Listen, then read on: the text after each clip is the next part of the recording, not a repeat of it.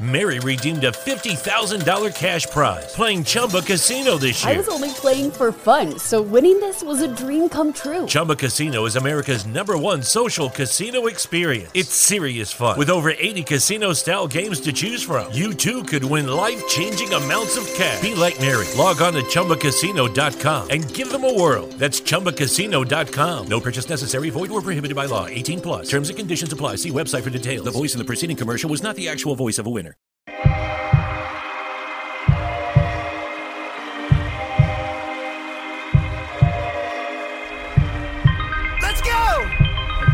Sends it over to Edward Robles. Goal! Insert name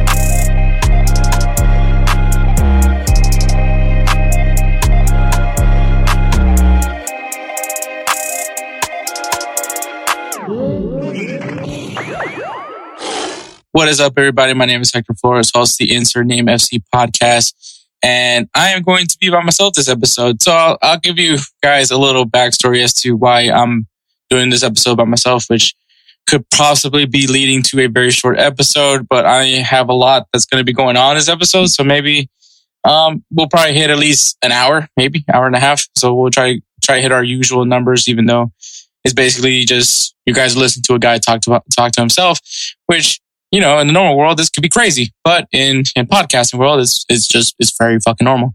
But anyways, so obviously this is the first episode of the month of August, which is crazy that we're already here. But yeah, it is August. And for Edward's job at the end of each month, they have to do a lot of inventory. Obviously, you guys know we don't record these episodes, uh, on Fridays. Like when we drop our episodes on Fridays, we actually record these on Mondays. But because Edward, um, you know, is going to be stuck at work, uh, for a very long time. I think actually they had to like work through lunch as well. Um, so it, it gets pretty bad over there. Um, which I can get, man. You know, I, I work in a warehouse and, you know, there's days, especially right now in the summer, obviously, because I work for air conditioning, uh, supply company. So, uh, this is kind of our busy part of the year. And yeah, I feel it every single day, but I don't know what it is, man. Something about, you know, as soon as I press record, I find this energy out of nowhere. So I don't know where, I really don't know because I'm dead. Like I come home dead every single time. And like as soon as I press record, I just flip a switch or something. I think there's something that's very energetic about doing this podcast. And obviously it's because this is what I want to do. And hopefully one day this could be the thing that pays the bills. But, uh, it only time will tell on that one versus which I, I, you know, I know some people have told me about how, you know, Edward is and, and, and I get it, but you know, what he does, he does a lot of work. He works a lot. Trust me, like he probably takes a lot of the workload over at his job. So I totally get it. Plus he's a single parent of twin boys. So all that stuff, I give nothing but huge props to Edward every single time. Any of the, as much energy that he gives me, I always appreciate it. So, so I totally get that part, but yeah, so Edward unable to record this episode because the fact that just work is just going to kick his ass uh, this week. Um, he'll be back next week, and so you know he'll be able to tell you guys. Maybe not tell you because who the fuck cares about whatever does for it. But anyways, yeah, so he'll be back next week for sure. Um, at least I hope so. Knock on wood. Um, and so I, you know, started looking for alternatives. Obviously, usually I, I, I, uh, I, I play, I put my Kelsey bat signal on and, you know, he usually responds, but I, I kind of wanted to go a different approach. No offense to Kelsey. I just, I think, uh, I want to try to be more inviting to others and see if anybody's interested. Um, there is someone that was interested initially, uh, over at Belly Up, but, uh, you know, there was just a conflict going on with the schedule. So I ended up hitting up a, a very, a friend that, you know, obviously you guys have, has been on the show before and as an interview. And, that, and I've been on his podcast already twice now. Well, once technically, the other time it didn't actually record, but we didn't, weren't able, it wasn't, I guess the audio wasn't good. But anyways, uh, Stuart Kavanaugh from the After Extra Time podcast. Um, I hit him up to see if he would be interested in recording an episode because he's always been interested in being on the show as, you know, a regular show, not, not as an interview. And, uh, it looked like it was going to happen. As a matter of fact, I'm actually recording this on Tuesday, which you guys know we record these on Mondays. Um, thinking that he would, you know, he was going to, cause that's when he said he was going to be available to record. And unfortunately, you know, it's life. You know, right now we're not paid to be podcast. Same thing as Stewart. You know, we're not. He's not being paid to be a podcaster. So, you know, you got to work, and when work calls, you got to work. So, nothing against uh, Stewart. Hopefully, we can get him on in a future episode because he's a very fun guy, has a lot of energy. I, you know, he definitely loves the game a lot, and he definitely was interested in doing this episode because this episode. So this is kind of my my introduction to what this episode is consisting of. So this episode, obviously, transfer watch. We're gonna we're in the final month of transfers. Obviously, the transfer period will be uh, near will be near its end uh, at the end of this month. So we'll be talking some more transfers. Uh, we will be previewing the the 2022-2023 season of Ligue 1. Now, I know some of you guys be like, what's Really?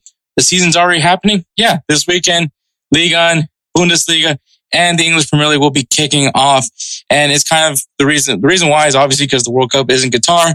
So they're going to start very early this season and actually going to end a little bit later because they will be taking a pause during the World Cup. So it is, it's going to be very interesting to see what happens there. What's the strategy behind that? Because obviously once the World Cup is over, bam, you're right there into the January transfer window. So uh, we'll, we'll definitely talk on, talk about it a little bit more next episode. Cause so this episode, obviously this weekend, Ligue 1, Bundesliga and English Premier League will be kicking off. Next week, we'll have La Liga and uh. So we'll preview those two leagues next episode and we'll have Edward there for those. Um, and there's no debate topic this episode because um, it's just be myself. Um, and then we'll also have a kind of a, a, a, a recap, not really a recap, but kind of look at the MLS, see how the MLS is looking.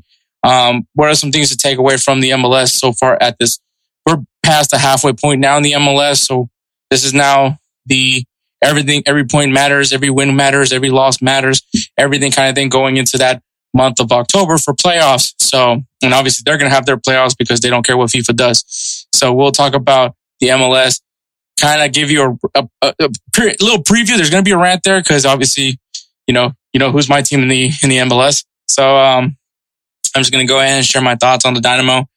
Uh, we'll be doing games to recap. Now, like I said, this episode was planned that Stewart was going to be here. So I'm actually going to honor, uh, all the things that we prepared for with Stewart. So I will still cover Stewart's game as well as the game I choose to cover. Uh, do our players of the week, which, uh, I'm, like I said, Stewart was planned to be on this episode. So I'm going to still, uh, present Stewart's player of the week as well as Edwards because Edward did give me his player of the week and my player of the week. Uh, give you guys look forward to some games. Obviously, uh, Liga and Bundesliga, English Premier League is back. There's some interesting games just to start off this season with. So hopefully you guys are going to be interested in that one. And because it's just me and, um, just everything's just being a, a weird way that it happened. Um, we won't do three up, three down, uh, for this episode, but we will be back with three up, three down next episode, which obviously a lot of seasons are kicking off. So we're to be obviously, just to let you know, we're to start off three up, three down with Ligue 1 jerseys for next episode. So get ready for that. If you guys maybe, maybe, you know, share us your, your favorite jerseys for Ligue 1 and, uh, and we'll go from there. But yeah, so that's all I really got, man. Anything else that I think is important to talk about? Um, no, I mean, that's basically it. So we're going to go ahead and take a break. You guys are going to hear this lovely ad that Spencer's been working hard on, and we'll get going with Transfer What. Hector, are you listening to music? No, I am not listening to music. I'm listening to my audiobook on Audible. What's Audible? Audible allows you to listen to a large library of audiobooks at your convenience. What if I'm not sure about Audible? Well, you can start a 30-day free trial when you use the link audibletrial.com slash insert name FC podcast. Not only do you get the experience of Audible, but you'll also be supporting Insert Name FC. I'm going to start my free trial right now. All right, and we're back. All right, so make sure you guys follow us on Instagram and Twitter at insert name FC. You want to give a quick promo um here. I mean, obviously you guys just listen to some ads, but more promos. Um, so partnering with Run Your Pool, uh, we are actually going to be having a FIFA World Cup pool. So if you guys want to know what it means, basically is who can predict the World Cup the best. Kind of it, that's what the challenge is. is you trying to predict the World Cup. So right now you are able to uh, pick the group stages. So if you guys go to our Instagram and Twitter at insert name FC, it is actually our pinned post uh, right now. You know, first, ooh, look at this pinning posts. Um, it, it, literally, you're to see it. You, it's to say, you, going to see the FIFA World Cup logo. You can't miss it. But yeah, so check the post, see what you need to do to qualify. The winner, the, t- the person with the best prediction, the one, the most accurate prediction of the 2022 FIFA World Cup, World Cup, excluding myself, Edward, and Spencer. Obviously, we, we, we were part of this podcast, so we can't win it. But the winner will receive a jersey of the country that wins the 2022 FIFA World Cup.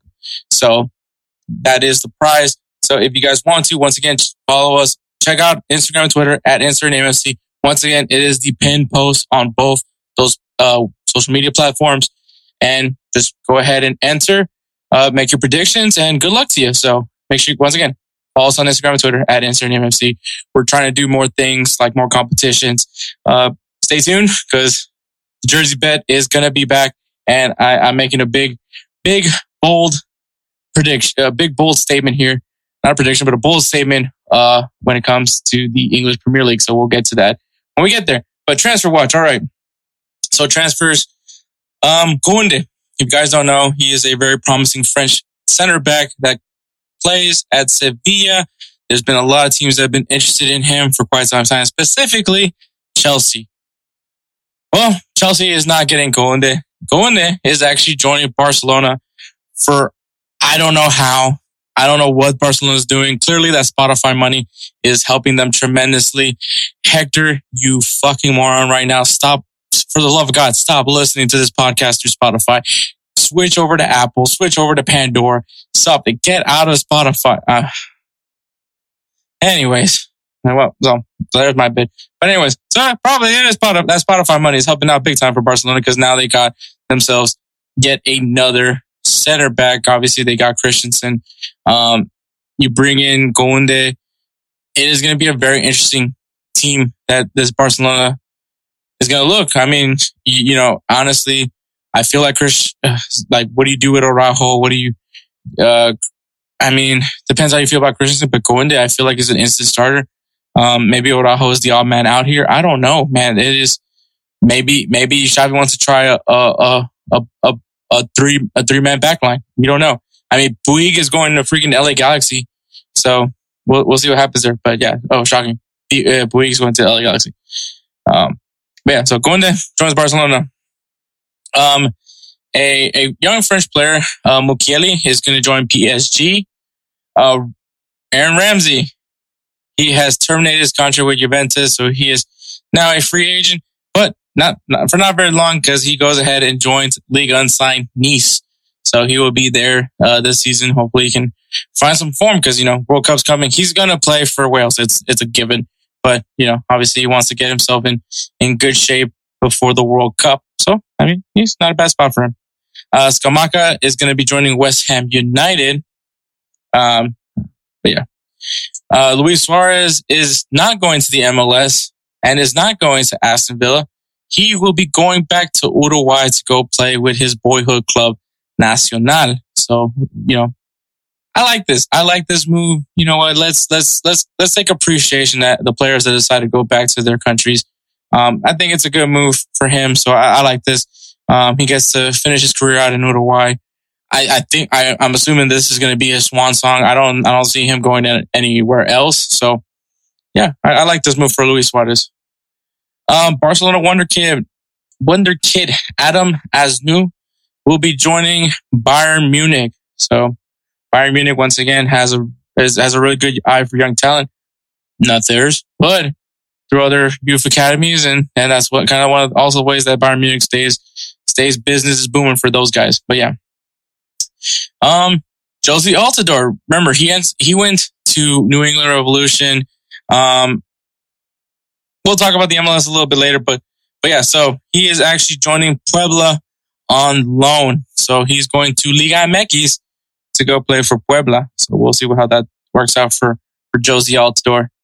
uh, Chelsea are actually interested in getting Frankie de Jong. So they're entering the chat for the Dutch midfielder. Probably a little bit enticing for Frankie de Jong. Obviously, this is Champions League, a Champions League club, not, not like Manchester United.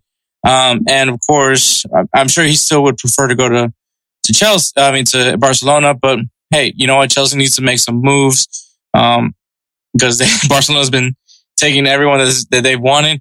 So we'll see what happens uh, over there for Frankie de Jong. Where does he end up going, or does he stay put in Barcelona? We'll see. Uh, another young, exciting player, Carney. Uh, I apologize with his name. Uh, Chukwuemeka will be joining Chelsea. So Chelsea going after a young player. Um, I believe he's been, he was playing at Aston Villa, so he'll be going and playing for Chelsea. Uh, Charles De Ketelaere is going to be joining AC Milan. So AC Milan also finding some some um, some young some some young talent to keep their team afloat. AC Milan is keeping them wanting to stay hungry in the in as they want to repeat in the Serie A.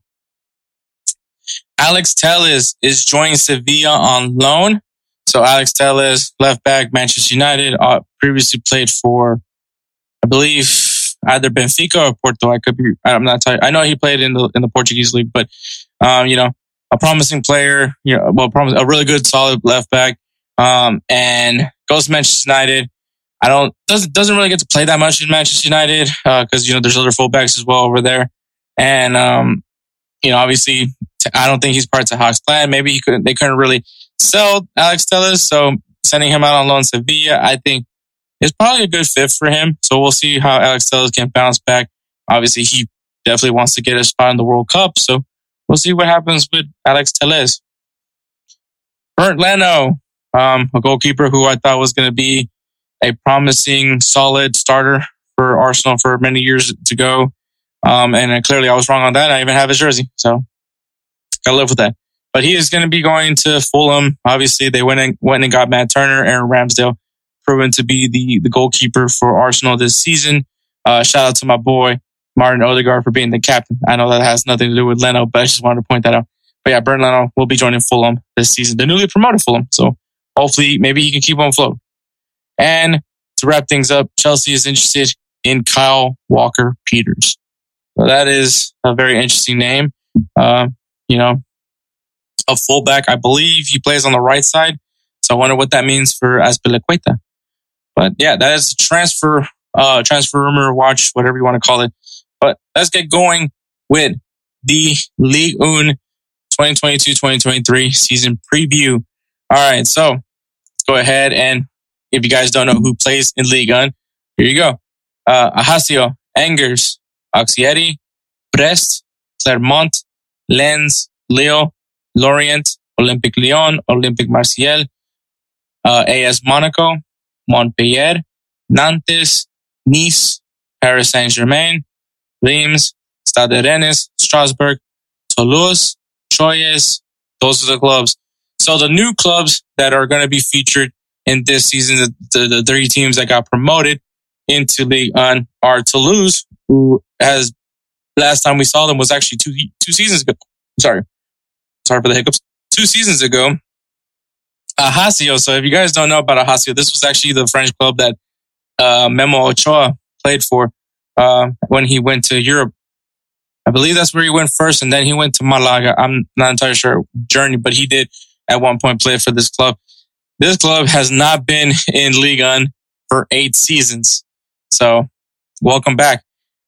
And I'm not, this is even the longest one because Auxerre is making their return after 10 seasons of not being in Ligue 1. So quite some time gaps for some of these clubs that are coming back into Ligue 1. So that's going to be interesting for sure. Now, my team to watch this season, um, I'm going to look at the two Olympics, Olympic Lyon and Olympic Marseille. The fact that it's by myself, I'm going to cheat and go ahead and pick two teams. But Olympic Lyon and Olympic Marseille had very, very disappointing seasons. Um, and I think that they definitely need to, you know, bounce back, um, because, you know, they're, you, you know, and historically have been two of the really good teams here in Ligue 1. Um, don't know exactly what happened with their seasons. Now, Lyon, obviously they're getting back Lacazette. uh, Marseille. I'm not entirely sure who they brought brought into the club, but they did keep some guys um, that they've had on loan.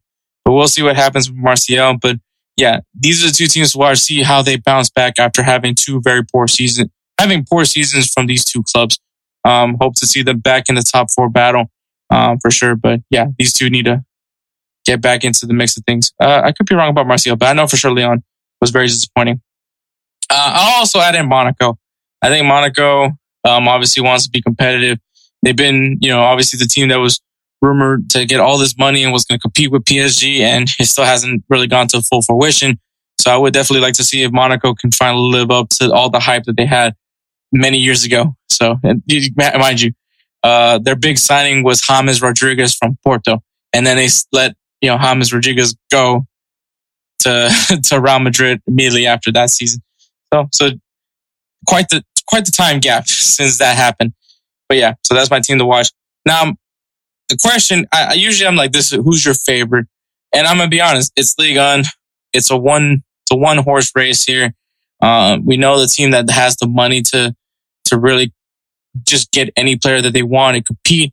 Um, but uh, you know what? I'm gonna throw some pressure on PSG as well because you know you made this very, very controversial decision in giving uh, this huge extension to Kylian Mbappe, which honestly you had to, you had to get dirty to get to keep your guy, and I and I totally get that. I respect that. This isn't me being petty about him choosing PSG over Real Madrid. And to be honest, it's not like he said no to Real Madrid forever. Um, I'm, who knows what happens at the end of this contract. You know, now he gets a little bit older in age. He's probably going to be in more of his prime years, might be a little bit more dangerous for Real Madrid in the future or wherever club he ends up going to afterwards. But the thing is with me is you made it very clear you wanted to keep this guy because you want to compete for the Champions League. I've said it many times. I just don't ever see PSG ever winning the Champions League. Um, not going to put a jersey bet on this, but it's just one of those things for me that it's not because of the fact that you don't have the best players because you have top quality players on your club. Um, but the issue with me is you're not really facing anybody. And, and, I, and I'll, and I'll explain why. When you look at the Bundesliga, another league that you will say is usually a one man, a one team race, you know, uh, Bayern Munich, they still have to compete against RB Leipzig. They still have to compete against Borussia Dortmund you still, you know, Hoffenheim usually gives them some trouble as well. There is some very good teams that Bayern Munich do have to beat. Mind you, they do beat them, um, but they're still very competitive matches, and it's not guaranteed that you know Bayern Munich is going to win those games every time. But PSG on the other side, you don't really you want to say Lyon, but look what happened to them last season. You want to say Marseille, but they they really don't compete that well. Lille had a quite the amazing run the season before, but obviously that's kind of like just one of those times that they just got the upper hand. So they don't necessarily have, and maybe Monaco could do it, you know, so, uh, but they really don't have that team. It's kind of the saying that iron sharpens iron. You don't have at least a competitor uh, in your league to prepare you for those high pressure matches in the Champions League. And so that's my argument. That is going to be my argument for this case is that PSG just hasn't, ha- when they, the fact that they don't have something to keep them hungry for, they're not going to compete. And I mean, you can make that argument like, look, Real Madrid, you know, they won their championship months before the Champions League final and still won the Champions League final.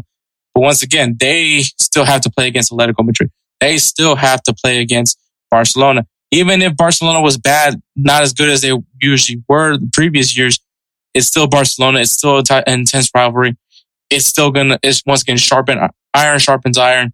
Um, you know, I don't have to say anything for English Premier League. We know that the top teams that are there. So it, it, even with Manchester City consistently being the winners of the English Premier League, they still have quite the the road to go when you have to go against Manchester United, go against Liverpool, go against Chelsea. You know, like that's that's still some oppositions that Manchester City has to prepare for correctly. So so that's my argument. So that's the only issue with PSG. Um, PSG should win Ligue 1. I, I don't expect anybody else to win this except for PSG. Unless PSG just takes Ligue 1 for way too granted And maybe one of these other teams, maybe a Marseille, maybe a Lyon, maybe a Monaco, maybe Lille can find their form back. You know, maybe one of these teams can, you know, Dennis, Dennis was very interesting last season as well. So, but once again, I just, I think PSG is going to put their nose down. They're going to go in and fight every match. Um, you know, Neymar wants, you know, Neymar wants it. You know, Neymar wants to stay with PSG. You know, Mbappe just got this new money. He, he's partially the sporting director uh, of PSG. You know, he wants it. Um, Messi might be the question mark because it doesn't seem, I mean, there's moments of him looks like Messi, but I think he's probably going to be more focused with the World Cup coming around in, in, in, in November. So, or October, well, in the fall. But yeah, so we'll see what happens, man. But I, I just think this is, this is PSG's league to lose. I'm always going to say that. I don't think that there's anything that's going to, uh, argue with me. I think PSG should win this league. I think they should win it very handsomely. I don't, I don't, I don't really see any real competitor for PSG for quite some time. Maybe Monaco finally becomes Monaco, but the Monaco that we all thought they were going to be like six years ago or six or seven, 2014, eight years ago, maybe, maybe Monaco becomes that team, but uh, I, I really don't see it. And so PSG to me should still win Ligue 1. Now going into the Bundesliga. All right. In Bundesliga, here are the teams that are competing in the Bundesliga. FC Augsburg, Hertha Berlin, Union Berlin, VfL Bochum, Werder Bremen, Borussia Dortmund, Eintracht Frankfurt, SC Freiburg, 1899 Hoffenheim, FC Cologne, RB Leipzig, Bayer Leverkusen, Mainz 05, Borussia Mönchengladbach, Bayern Munich, Schalke 04, VfB Stuttgart, and VFL Wolfsburg. So the new clubs, um, there's only two. Um, Schalke 04 and Werder Bremen. Schalke coming back after being relegated the season before. And Werder Bremen, a team that we usually see in the Bundesliga, kind of teeter tottering uh, recently in recent years, but great to have them back in the Bundesliga. Uh, hopefully we can see them staying back.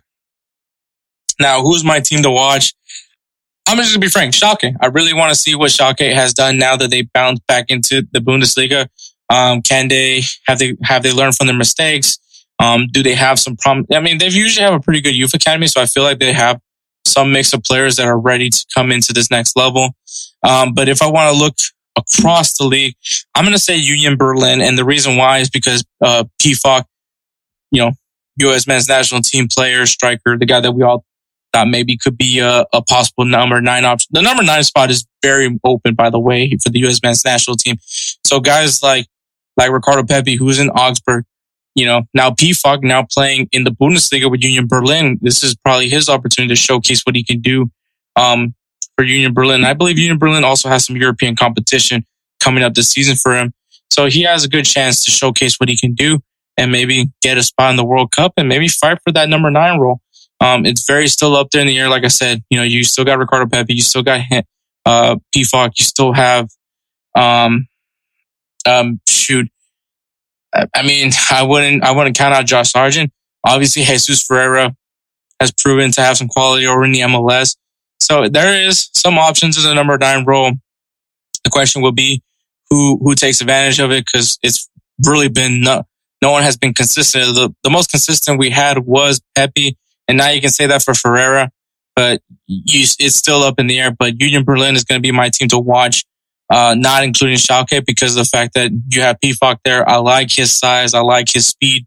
I think he's the typical number nine role that U.S. men's national team is more, more known for. And I'm usually, I'm kind of going back to jo- uh, Jozy Altidore. I'm looking for that Jozy Altidore-esque type player and, and Pefok does fit that category. So, um, but the question Obviously, same similar to Ligue 1.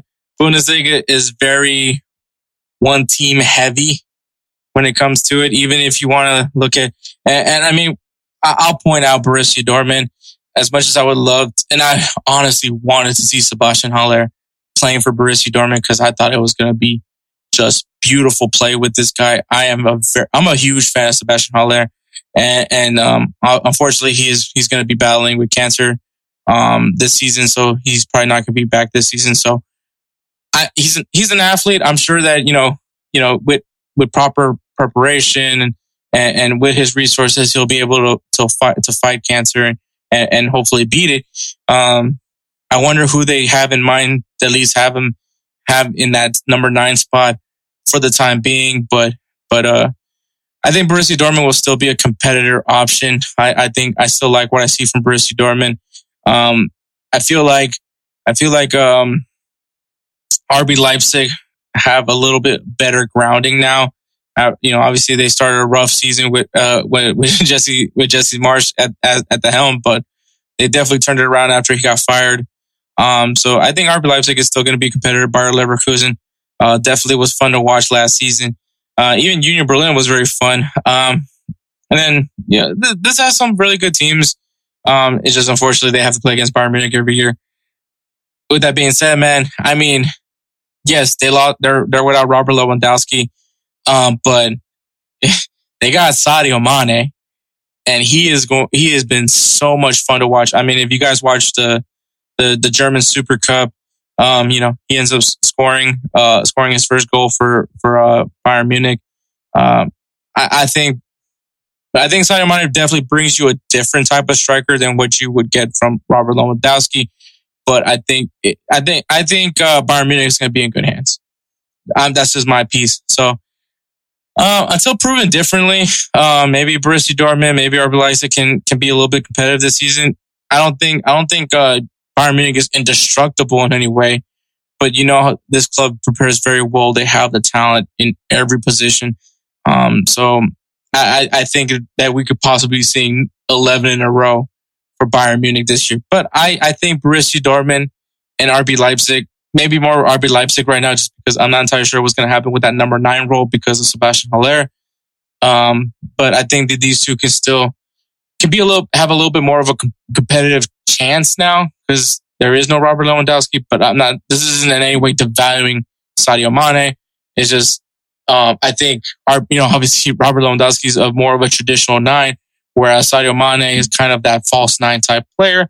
Um, very creative, probably not going to be up front every single time. You probably see him out on the wings on the occasion. So a little bit more of a free roam type player, whereas Robert Lewandowski is right there. Um, so we'll see. But, but yeah, I, I, yeah, I think Bayern Munich wins it again. Uh, I think it's not going to be as, as, as long and, you know, like we're not going to have them winning the championship like a month before the season's over kind of thing. It'll be a little bit more competitive this year. Um, but I think it's still Bayern Munich's trophy to win. And the final league to preview, the English Premier League, the league that everyone prefers. Some people deem it the best league in Europe. Um, like I said, me and Edward have said plenty of times. We know they're the best league, but obviously we're biased with La Liga. So we're always going to stand for La Liga. This once again, don't, people always, when they hear me say that I'm a La Liga stand, that they think I'm saying La Liga is better than, than the English Premier League. I understand that the English Premier League is the better league in Europe, but I'm a La Liga stand. So I am obviously going to prefer La Liga. Once again, this isn't me saying that the English Premier League is worse than La Liga. I'm just saying I like La Liga. I will stand with La Liga. And it's because obviously La Liga has my club. But yes, the best league in Europe is the English Premier League. It is not even a, not even a close to comp, close contest. But you know what? If you want to go off of Champions Leagues, I mean, I mean, who just won it this year, this past season, which was Real Madrid. So, I mean, if we're going to go off of that, looks like, and then who has the most Champions Leagues? Well, not as a league, but as, you know, a, a club. Just saying, just saying. But anyways, so the English Premier League 2022-23 season. Um, yeah, let's go ahead and get started with the clubs. So obviously Arsenal, Aston Villa, Bournemouth, Brentford, Brighton and Hove Albion, Chelsea, Crystal Palace, Everton, Fulham, Leeds United, Leicester City, Liverpool, Manchester City, Manchester United, Newcastle United, Nottingham Forest, Southampton, Tottenham Hotspur, West Ham United, and Wolverhampton Wanderers. So those are the teams in the English Premier League this season. The new faces of the English Premier League are Fulham, Bournemouth, and Nottingham Forest, who is making their return. And if you guys know anything about Nottingham Forest, they actually have Champions League trophies in their in their trophy case. So fun fact, if anybody wants to know about that. But yeah, Fulham. I know I clown, I clown a lot of these guys. Hope maybe maybe one of the, the, one of these teams stays float. Uh, hopefully it's Nottingham Forest, but I because I, I, love the running joke that Fulham's going is going to be going up and down. Um, but you never know. Now, who is my team to watch this season? I'll add some teams. I, am not going to just say one specifically, but uh, I'm a, I'm gonna start things off with Arsenal, and the reason why is because this team definitely got significantly better um, with what they've done. They've added a little bit more competition in the goalkeeper spot, adding Matt Turner. I, I still say it's Aaron Ramsdale's spot, but Matt Turner can definitely make it a little bit more competitive for that for that goalkeeper role. Um, and you know, along with that, uh, you know, you add in Gabby Jesus, who is a really good striker and honestly looks very hungry. He wants to prove something after leaving Manchester City, you know, obviously because they now have Erling Haaland. Um, but, but Arsenal, um, like I said, I, have liked what they have done so far this season as far as uh, transfers. Hopefully they're not done yet. Um, but yeah, I think they made some really good moves, uh, for sure. And, and I think that now, you know, now you have a full year of Saka and Emil Smith Rowe. Odegaard is going to be the captain of this Arsenal team because it's honestly a fairly young Arsenal team, but I think this team is going to be, uh, you know, they were close to Champions League glory, the Champions League spot. So I think, you know, I think they are going to be a good team to watch this year. Um, heartbreak possibly can happen, but I think this Arsenal team is a little bit different uh, this time around. And I think it's just because now there's more familiarity. These guys are, are familiar with each other, familiar with, with what Mikel Arteta wants. So definitely keep an eye on for Arsenal. Um, the other, the other team I would say to keep, keep an eye on is not anything particular, but it's just going to be Manchester United. What exactly is Ten Hag have in store for this team? Um, are they going to be competitive right away? Is this going to be something where you guys have to be patient? Knowing that it's Manchester United and there is a set standard with Manchester United, I, it, there's going to be a lot of pressure. There's just going to be pressure. If Ten Hag doesn't do it, you already know people are going to want him out. It, it's just, that's, that's just the piece of what it is with Manchester United. There's not really like an amnesty period. Like either you win or you lose. You know, you either win or get the hell out. That's literally what it, the mentality is for Manchester United. Um, this team has definitely not been the same team since uh, Sir Alex Ferguson left. Um, changes need to be made. Obviously, you still have the rumors of Ronaldo wanting out. He wants to go play Champions League. Um, so I don't know. I really don't know what to do. Uh, what, what's going to happen with Manchester United? You've seen some interesting moves that they've made, um, but the question is going to be: Is it enough? And it, doesn't, and then my my other thing is obviously not necessarily teams, but players. And the reason the reason why I'm adding players here is because you know Liverpool and Manchester City this is a two headed the two headed fight that we're going to be seeing this season, just because it's been that kind of battle for these last few seasons, and unfortunately, Liverpool has just well, at least recently, you know, Liverpool has had to see matches to lift the trophy. Uh, mind you, Liverpool last time they lifted the English Premier League was actually in the COVID season. So, I don't, you know, to some people maybe they'll take that with a grain of salt, but Liverpool fans are probably going to take it. But um, the thing is with me here is Manchester City obviously goes off and gets Erling Haaland. Arguably, probably the next top striker in the world. Probably somebody you're going to be seeing lifting a few Ballon d'Ors in, in, in, the, in the near future, um, especially once uh, Messi and Ronaldo uh, hang it up. And, um, and, and, you know, Liverpool's like, I see your young strike, your young promising future striker and I see you with another promising young future striker in Darwin Nunez.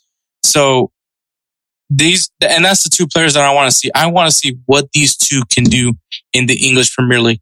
Like, it, it, you know, Erling Haaland has been able to benefit from the style play of Borussia Dortmund with their, with their speed, fast pass, just send the, just lob the ball up. Erling Haaland's going to get it. You know, having free amount of like just space on space to, to do what he wants to do and just wreak havoc, which with either his left or with his right. Um, and, and that's kind of why Erling Haaland has become the phenom that he is right now. But it's going to be a little bit different now because you're going up against a more, I think, a, style of, a style of defensive preparedness where you're going to have less space. Now you're going to see fast, you know, it's, it's English Premier League. The ball does, the, the play, style play does come in a little fast.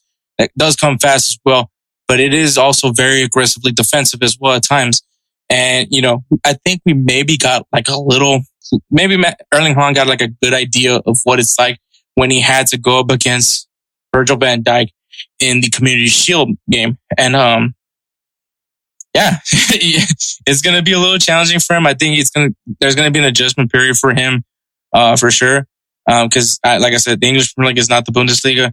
Um, not saying that the Bundesliga is, is a bad league, but, you know, compared to what the English Premier League is, it's, it's going to be different. You're going to have a lot of top quality defenders, not only in just Liverpool, but there are some teams that have some good defender, good center backs.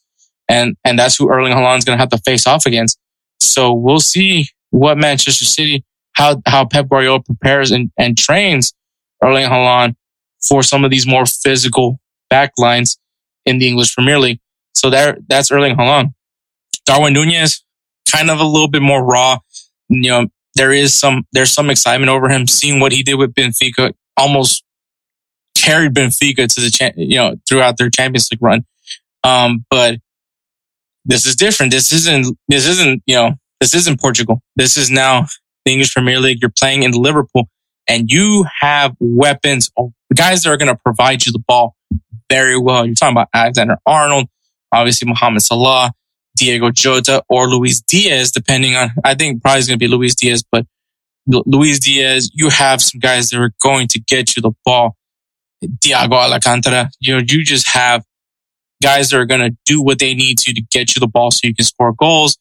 Um, the way Liverpool plays, especially with that high press, is going to be beneficial for a guy like Darwin Nunez. But the question will be, he's going to be in quite the leap of quality. Not saying anything against Portugal, but the quality of Portugal versus English Premier League is definitely a huge difference.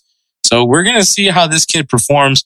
If he's up for the hype, you know, obviously, once again, he's still very raw. So, you know, not many people know about Darwin Nunez. Edward has known about Darwin Nunez. He's like, he's like his favorite prodigy to talk about for, for days and days. But yeah, Liverpool, this, this this battle between Darwin Nunez and, and Erling Haaland is going to be very interesting because this, this is going to be the striker battle. And you can even, it, you know what? Like, you know, me and Edward, we talked about like who's going to be part of that GOAT debate. And we've always said Mbappe and Erling Haaland and who could be that guy, that, that third guy that maybe we talk about every once in a while, but we still focus on Mbappe and, and Erling Haaland for obvious reasons. It looks more and more to be Darwin Nunez it looks like it. You know, obviously I can't promise you. I don't know. I don't know what's going to look like in 10 years from now, but it, it, does seem like Darwin Nunez has entered the chat to be part of this, this young, promising striker, uh, trio now, if you will, of Mbappe, Haaland, and, and Mbappe, Mbappe, Haaland, and, and Nunez. So it's going to be interesting. I, I'm very excited to see those two face off in arguably two of the best teams in the English Premier League, and you probably can say in the world right now.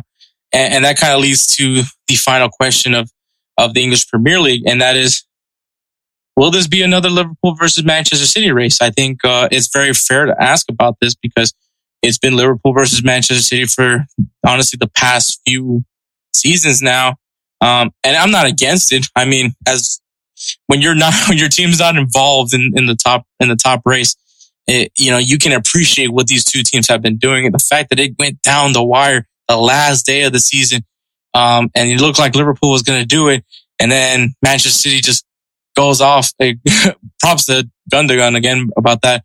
But yeah, they just go off and, and win it and, and secure another, another English Premier League title. Um, so the question isn't necessarily, are we going to see another Liverpool versus Manchester City race? Because I think that's a guarantee. It's going to be Liverpool versus Manchester City but is there anybody that's going to, I guess you, if you will, enter the chat? And, um, I don't see another team. I don't think anybody is at the same level as Liverpool, Manchester City. I think some people can, can spoil Liverpool, Manchester City's season. But as far as the top race, I think that it's very clear that it's Liverpool, Manchester City. Um, I'm not going to be that Arsenal fan that's going to say we can compete. I'm not, I'm not going to say that. Manchester United, there's just so many question marks with Manchester United that I can't even give you the right that answer. for that. What they're we don't even know what they're going to be this season. Chelsea could you can say something, but I think Barcelona stealing all the guys that they've wanted has kind of put them on a damper for a little bit. But they'll be competitive. Uh, you really some people really wanted me to say Tottenham, but I'm not going to say Tottenham. Uh, you know how I feel about Tottenham. Um, Newcastle, obviously, all that money. They've been very quiet though, so I don't really know what they're going to do. I mean, I thought Leno was going to go to Newcastle United, and and Fulham had other plans. Um, I would say out of all the teams in the in the Premier League, and obviously we're talking about the, the Power Six, it's going to be Chelsea. I think Chelsea could possibly enter that, but they are they got Koulibaly, which is great. They got a solid center back. Um, I think they're trying to get Cucurella from Brighton. That would be a huge boost for the attack. They just need to they need to add something. Like they obviously a striker would be nice.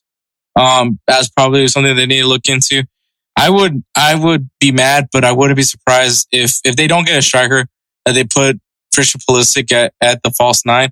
I would actually say Kai Havertz would be the better false nine, but you know, that's my thoughts and I'll just leave it at that. But, um, but yeah, so I, I honestly will say I don't see anybody else contesting with Liverpool, Manchester City, at least this season.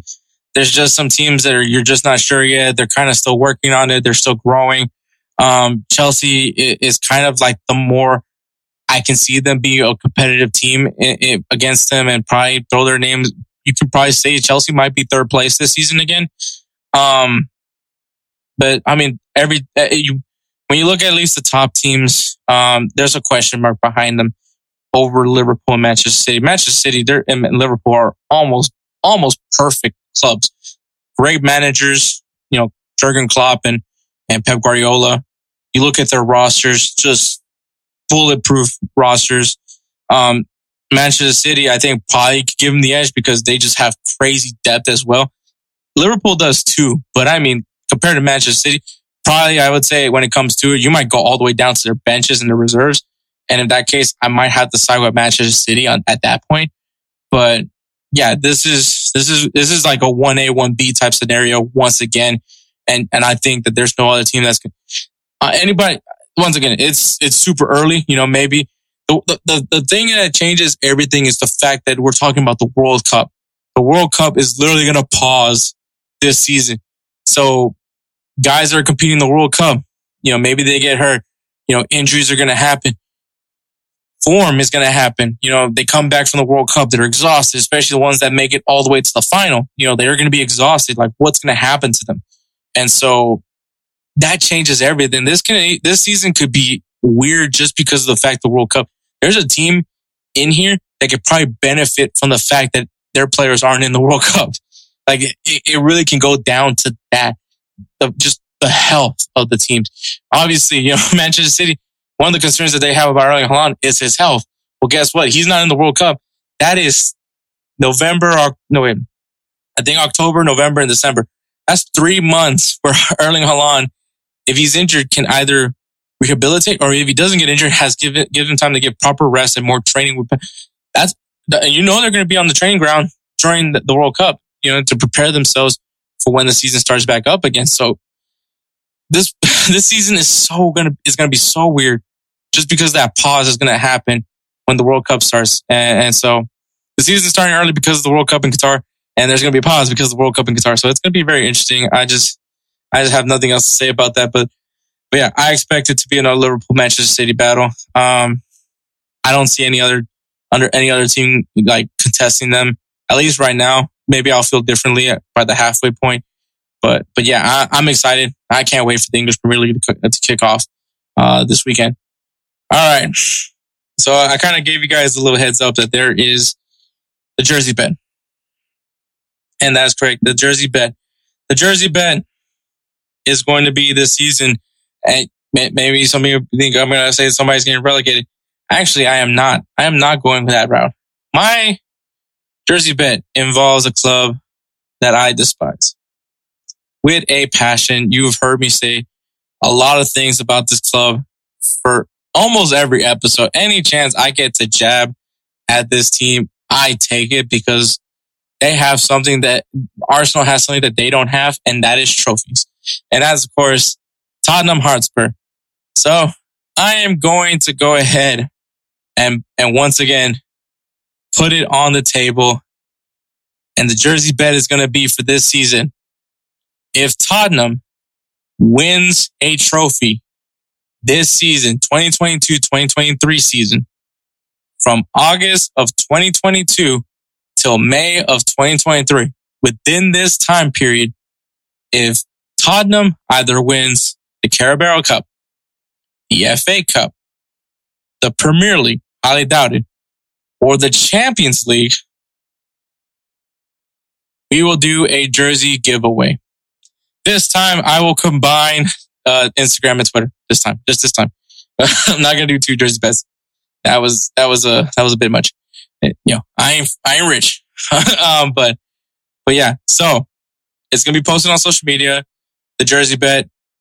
Once again, if Tottenham wins a trophy this season, 2022 2023, August of 2022 till May of 2023, if they win a trophy, not a, not a, not a little community bullshit trophy, the Carabao Cup, the FA Cup, the Champions League, or the English Premier League, any of those four trophies, or I'll, I'll throw the Europa League as well.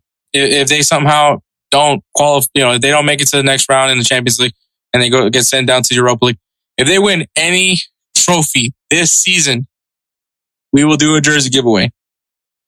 I feel very confident in that statement that Tottenham will be trophyless by the end of this season.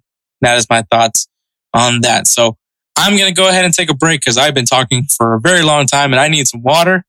Um, so we're going to take a break. You guys are going to hear another ad and then we'll get going with the MLS halfway breakdown. Yo, Edward, I'm digging that jersey. Where did you get it? Thanks. I got it at fanatics.com. What's Fanatics? Fanatics is your one stop shop of all things sports. You can get the gear of all your favorite teams, Even NASCAR? even NASCAR. If you shop using our link, not only will you be getting swagged out, but you will also be supporting Insert Name FC and the Unhinged Sports Network. Nice. I'm going to start shopping now. And we're back. All right. So we're going to go ahead and look at the MLS. It's kind of been that halfway point of the season. I mean, the, the MLS All-Star game should be coming up, uh, sometime next week. And so, yeah, so we're in the halfway point now.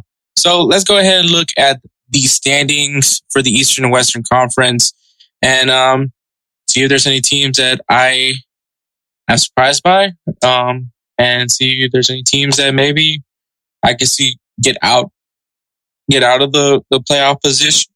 We'll see. We'll just see all this stuff and see if I'm shocked or surprised or any of that good stuff from here. Uh, and then of course we'll, we'll wrap it with a, with a huge rant about the Dynamo.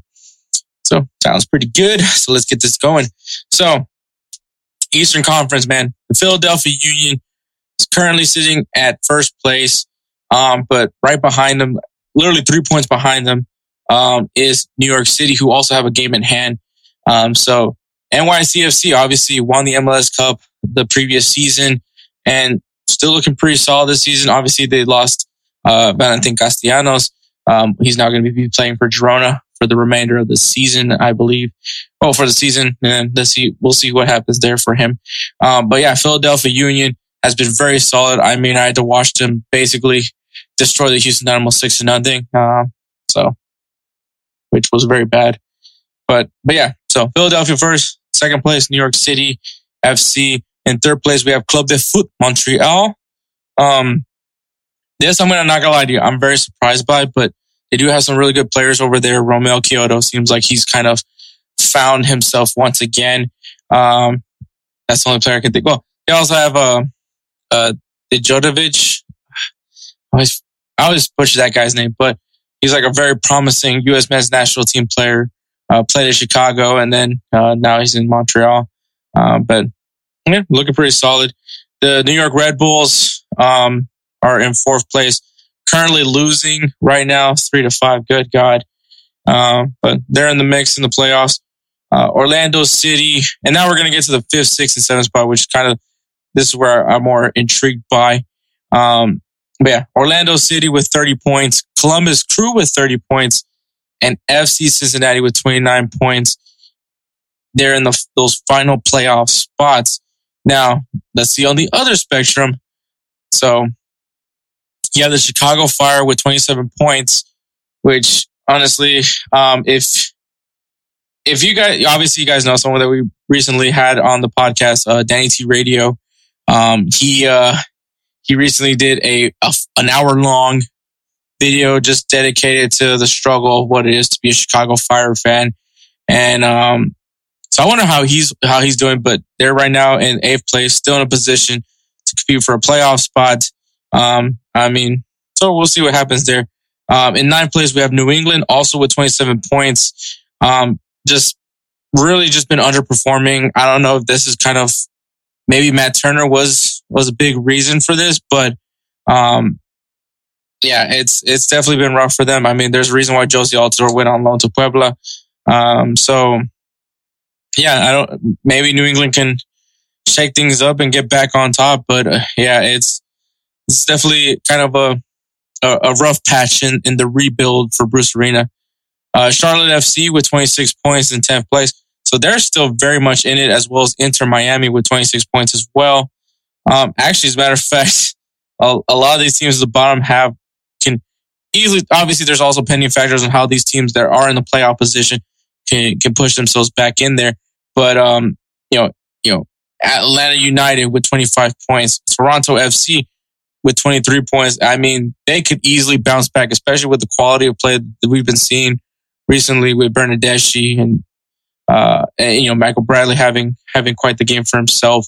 Um, so we'll see what happens with Toronto, man. Maybe they can turn things around, get back on it. DC United, we kind of touched up on it. You know, obviously Wayne Rooney, um, took over the helm of the club. So maybe, maybe he can, it's, it's a lot that needs to happen in order for them to get into that playoff position. But, you know, that, that fifth, that fifth to seven, that seventh position could easily be d- different by the end of the season. Cause I mean, they're, they're like from fifth place down to it, it's like five points apart from, from 12th. So easily things can change. Obviously, how you do in the second time around it, are going to be big factors going into it. So I, I think we can definitely see the Eastern Conference be a little bit different by the end of the season. Um, if I had to say who the, the team I most, you know what? That's the tricky part because I, I don't know. I think I don't want to give too much hype for Inter Miami because I don't think I want to say Inter Miami just because it'd be fun. But I mean, the way Phil, you know, not Philadelphia, the way Orlando has been playing, the way Columbus has been playing, the way Cincinnati has been playing, I feel like they could probably stay stay on it. But if I had to pick a team that's down there that are not in the playoff mix, I want to. I, I really want to say. I'm gonna say. I'm gonna say. I'm gonna say Inter Miami. I think they can find some form and and just get get in it and maybe jump over FC Cincinnati. It, it all depends on what they do after this halfway point. So, and then obviously World Cup is going to be a factor. They're still going to be playing while the World Cup is going.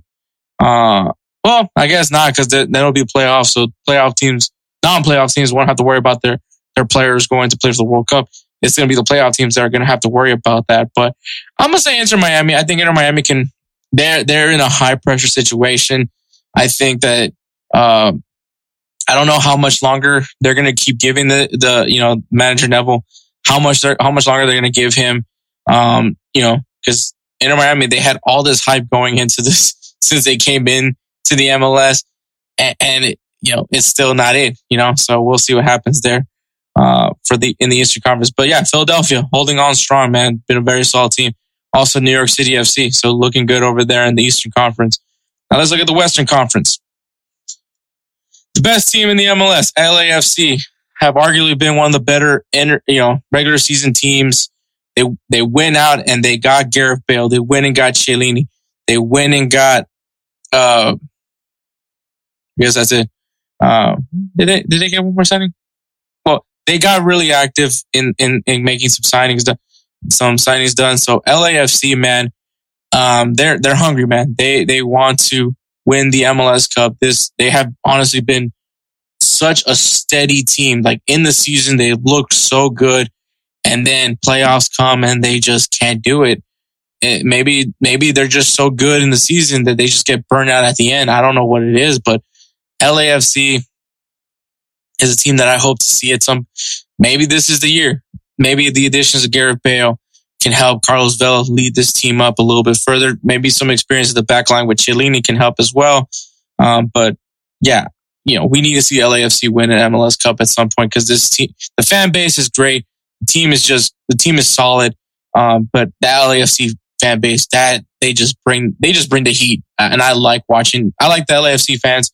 Um, they just, they just have everything going for them. So, and I mean, they're on top, they're, they're on, they're definitely on top of not only the Western Conference, but just overall in the MLS. Maybe they can get themselves a supporter shield out of this season as well. In second place of the Western Conference, you have Austin FC. I don't know what what's going on with Austin FC, but they just they just found it. Uh, shoot, maybe Matthew McConaughey has been doing some great pep talks for them, but yeah, they're they're definitely looking solid.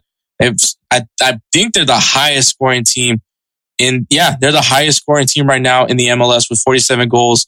Um, that is that is very very good. Um, but yeah, they're LAFC and Austin. I can honestly say are fairly safe that they're going to be in the playoffs uh, by October. Um, and then you have Minnesota United just looking pretty solid. You know, been, giving up a lot of goals, but they've been scoring enough to keep them in it. So that's you know, that's you know probably not the more not the best defensive team, but I mean, hey, you know they're they're they're they're in the mix. Um, right behind them with 35 points as well as FC Dallas. Um, probably a little bit better defensively, but you know, Jesus Ferreira has just been leading that team, um, very well. So, and it's, it sucks that as a Houston Dynamo fan, you guys see Austin and FC Dallas both in, in kind of higher playoff positions, but you never know. No, I'm just saying. So Real Salt Lake is the next team. This is probably not, it's not definitely not going to be the worst defensive team, but, um, with 34 points, They've scored 30 goals, but they've allowed 29. Not, yeah, allowed 29. So positive one in goal differential.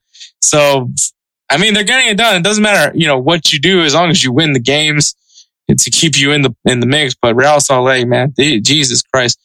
Now, this might be the worst defensive team. No, never mind. I take that back because Orlando City has like neg, neg how do you have negative six goal differential and be in fifth place. You know what? Orlando City might fall off. Uh, FC Cincinnati has also negative five. Jesus Christ. Okay. So they're not the worst defensive team, but you know, they're at a fairly even 29 29, um, in goal different. You know, they have allowed 25 goals, but they've scored 29 goals. So, I mean, they may not be the, the best defensive team or best scoring team, but sheesh. All right. But, you know, they're in sixth place. They're in that playoff spot. And then the Portland Timbers take that last seven spot. Um, I don't know what's going on with Portland. I mean, Portland. Yeah, I really don't know what's going on with Portland. They're they're to me they're a fairly good team. Uh, but maybe maybe I don't know. Maybe age is getting to them. Um, but they have some pretty good players. I this, that's a team that's always consistently in the playoffs for me. Um, actually, there's a lot of teams that are not in the playoff position. That's kind of shocking to me. But we'll move on to it, man. In eighth place, you got the LA Galaxy with 30 points. The Seattle Sounders with 29 points at ninth. And 10th place, you got the Colorado Rapids, who are actually currently destroying the New York Red Bulls 5 to 3. Um, Vancouver Whitecaps at 11. Uh, the Houston Dynamo at 12. San Jose at 13. And Sporting KC at last place. Um, let me see if they're, who's the worst team it's actually Sporting Kansas City. So Sporting Kansas City, as of right now, is the worst team in the MLS with 20 points. Um, you know, DC United actually has 21. But when I look at the, the, like I said, once again, looking at that fifth, sixth, and seventh spot over there for the Western Conference, um, honestly, I wouldn't be shocked if, if Real Salt Lake, Nashville, um, do not maintain these positions. Uh, giving up that many goals uh, shoot, I wouldn't. This may be a crazy take, but I wouldn't even be shocked if Minnesota falls off a little bit because they are giving up a lot of goals. I mean, they're scoring goals. they're winning matches. That's important. But like, you gotta get, you gotta, you, you need to bolster up that defense. Like, that is, that's not good, man. If you're like, I mean, five, I mean, five goal differential isn't as bad as still winning games. But I mean, Real Salt Lake has a goal differential one. Nashville has a goal differential zero. Like, they're fair. It's like a run the mill mid table team. And I mean, probably fair that they're in sixth place, but yeah, you can't be playing like that and expecting to be uh, in a in a solid playoff position. I would have thought that they would be flirting with seventh, but yeah, I mean, kind of they are because they're they have 32 points and Portland has 31. But yeah, you can't have those kind of defensive numbers, man. I think you have to definitely, or you got to score goals too, man. Because Jesus Christ, yeah, it, it's. I wouldn't be shocked to see Real Salt Lake in Nashville not in the playoffs. Um, LA Galaxy, I mean, they just got they just got Puig. Um, I mean, he's a defensive midfielder, but he's very creative. He's very solid. I like I like Puig, even though he's a Barcelona player. But I mean, I wouldn't be shocked to see LA Galaxy um, jump into a playoff position. And actually, I wouldn't be shocked to see Seattle back, you know, in a playoff position. Another very consistent MLS team. Um, you know, obviously just won the recently won the CONCACAF Champions League, but uh, yeah, I I just can't see. I think Seattle will find some form and get it together. And I mean, it you know, Seattle is just a is like the example of consistency and, and maybe not having this, which is ironic because it's not a very consistent year for them. But I think these two, you can't count them out. I think they'll find, they'll find second win. I mean, LA Galaxy, they're going to go out there and get players, which they did. They got Puig. Um, but we'll see what happens with this too. I, I wouldn't be shocked when, if I see Seattle and LA back in the playoff mix, which means Real Salt Lake and Nashville, in my eyes, should be out of the playoff position. I honestly could see Minnesota dip as well. Um, FC Dallas looks looks pretty solid, and I hate to say that. Same thing with Austin and LAFC. Um, if looking at it right now, like who would be my favorite um, to win the MLS Cup? It should be LAFC. It should be. I'm not gonna say it is, um, because there is one team that I'm looking at right now and honestly, I think New York City FC could easily re. Okay, never mind. Now, Castellanos. See, that's the thing though. What what do you do now without Castellanos? So I, I got really co- cocky on that one. I don't want to pick Philadelphia or LAFC, but uh, hmm. I, I mean, you can never. I, I feel like you can never count out. Actually, God, I don't want to say this team, but I can honestly see Austin FC find a way to get into the MLS Cup. They they they're on a run that they should not spoil.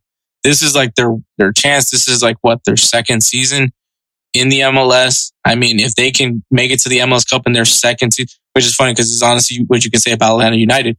But Austin FC, they they figured it out. They got the players they needed. Matthew McConaughey is the is total vibes.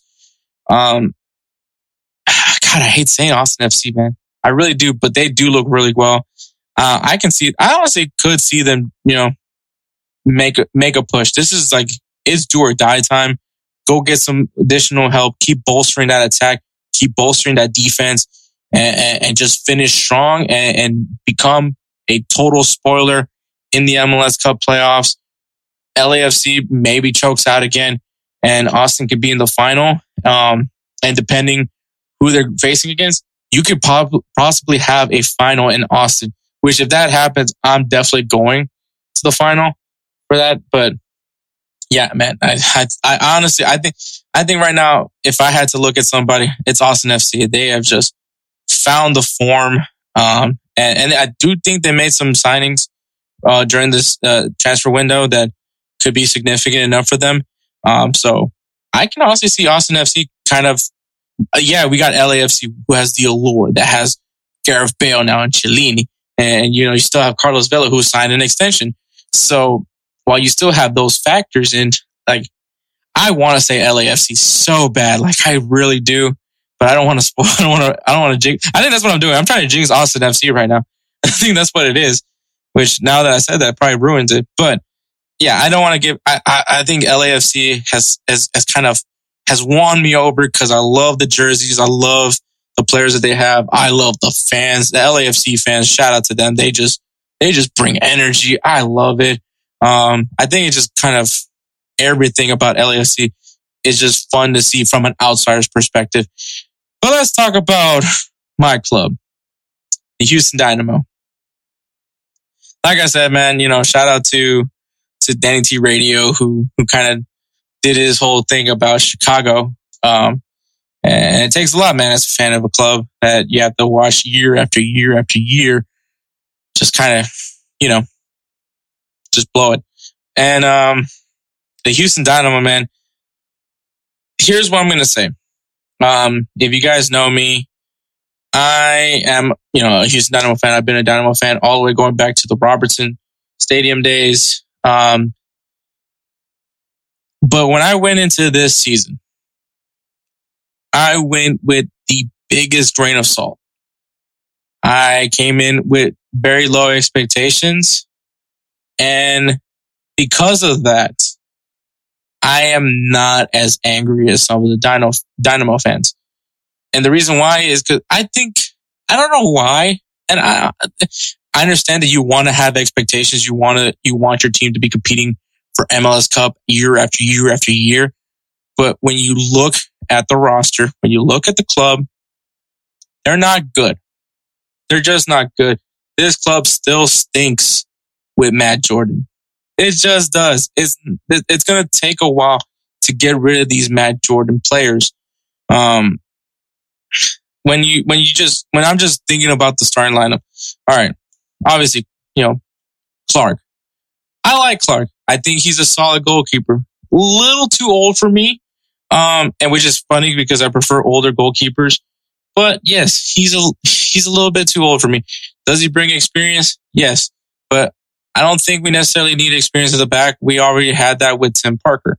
So I was okay with maybe bringing in a young, younger goalkeeper, someone proven, maybe would have given Michael Nelson a fair shot. And I think at this point, maybe we should give Michael Nelson that shot.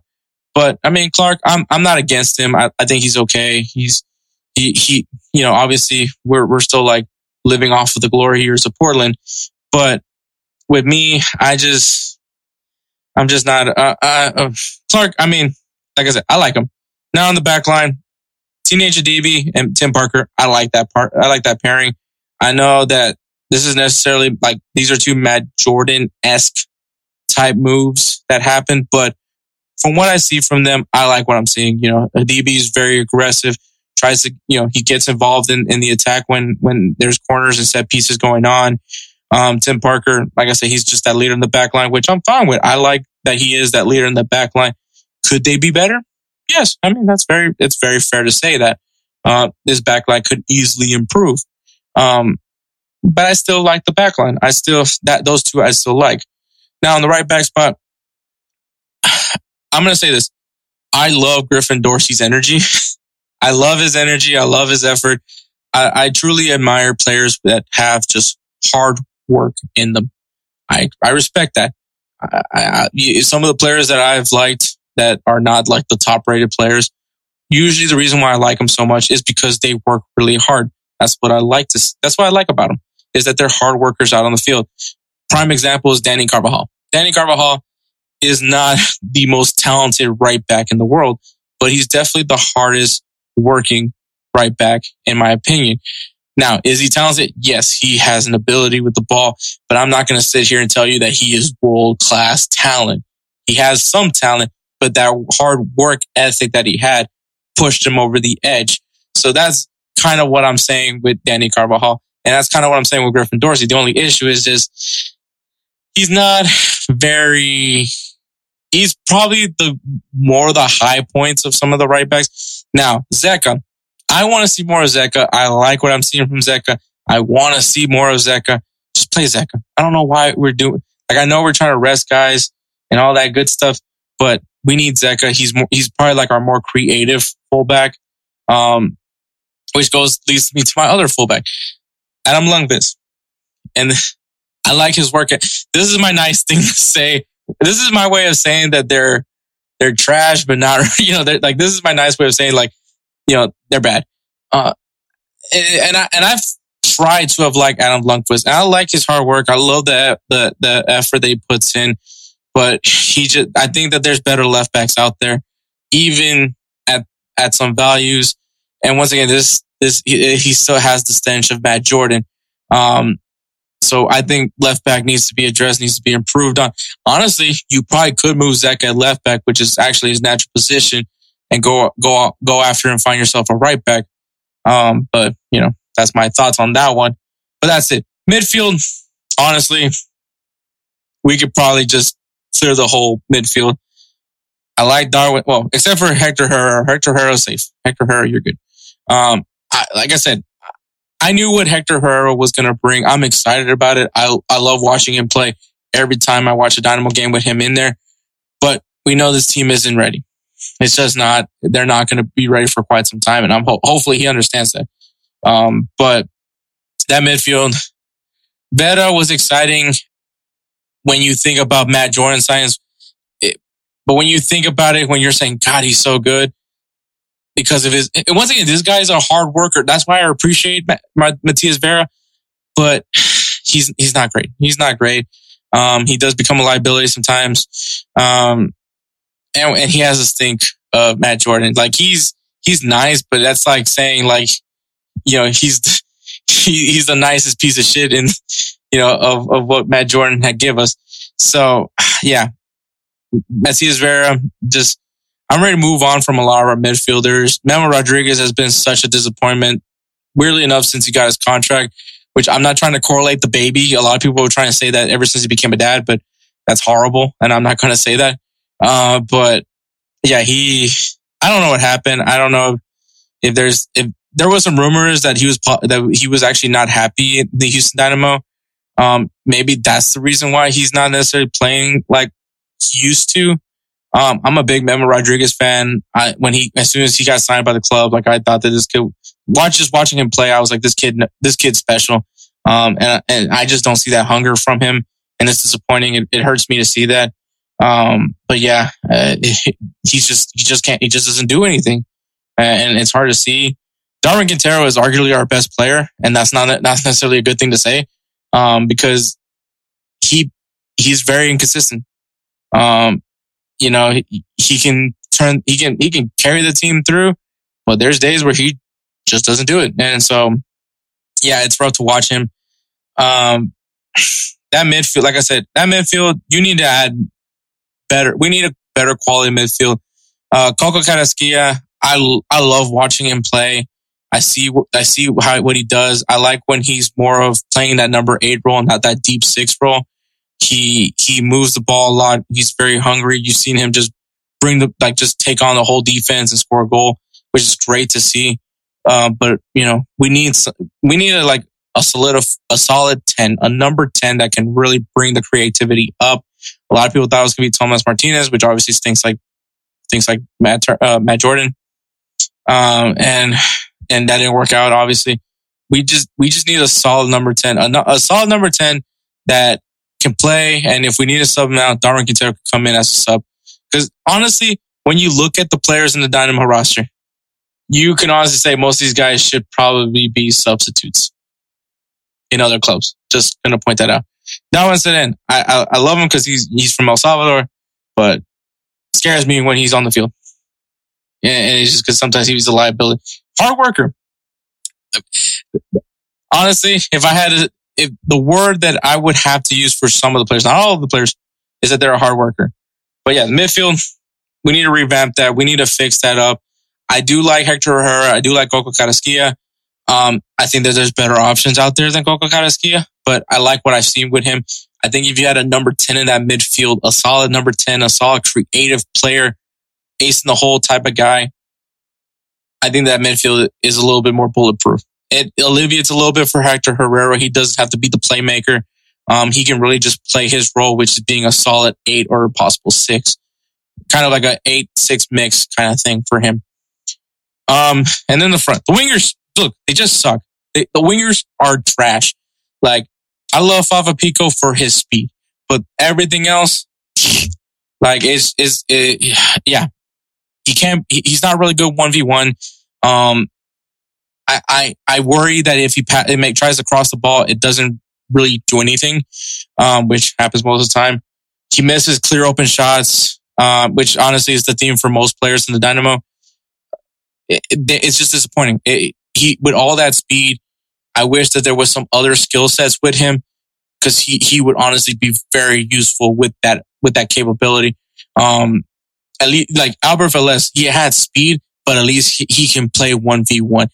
He was more accurate with shots on target with you know when he's in front of goal.